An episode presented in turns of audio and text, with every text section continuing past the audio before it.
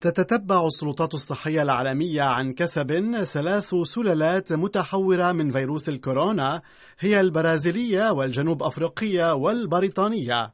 علما أن سلالة البريطانية المتحورة من فيروس الكورونا الأصلي هي الأكثر انتشارا عبر العالم وتتوغل في 111 بلدا.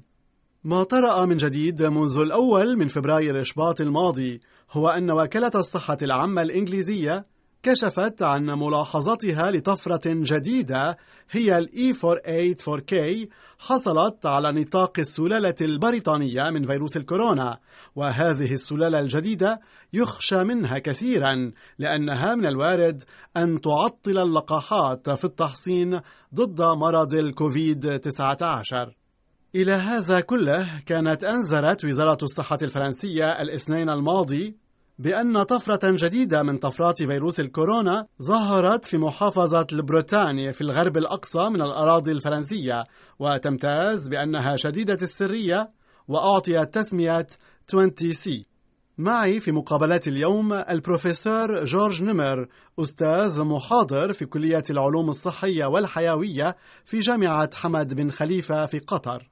البروفيسور جورج نمر لماذا السلالة البريطانية الجديدة E484K تخضع للمراقبة الشديدة من قبل العلماء؟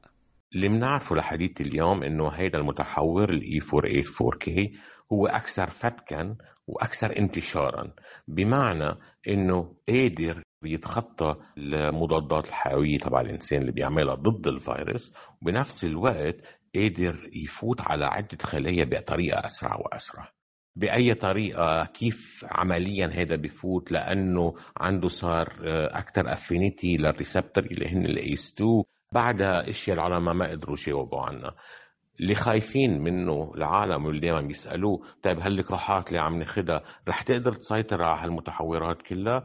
الجواب الواضح والشافي إنه التجارب العلمية ال data اللي عنا إياها أثبتت إنه إيه فينا نوقف لأنه اللقاح قادر يتجاوب مع هالمتحورات الخوف إنه ما يصير في متحورات تانية بسبب انتشار هذا المتحور بذاته بسرعة بين الإنسان بخلي إنه في بوتنشل يصير في متحورات جديدة وهونيك نفقد السيطرة على وضع حد لانتشار هذا الفيروس. بس رحنا كعلماء وباحثين تنخفف من هالاحتمالات السيئة. ما في مجال إلا نسرع وتيرة اللقاح.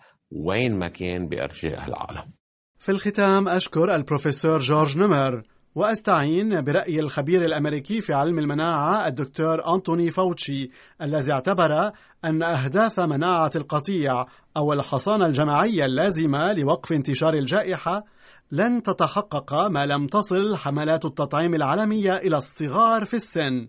ولا تعرف بعد بالضبط النسبة المئوية من سكان شعوب العالم الذين ينبغي تلقيحهم لتحقيق هذه المناعة الجماعية. فربما يكون الأمر مرتبطا بسبعين بالمئة من شعوب العالم أو خمسة وثمانين بالمئة منهم.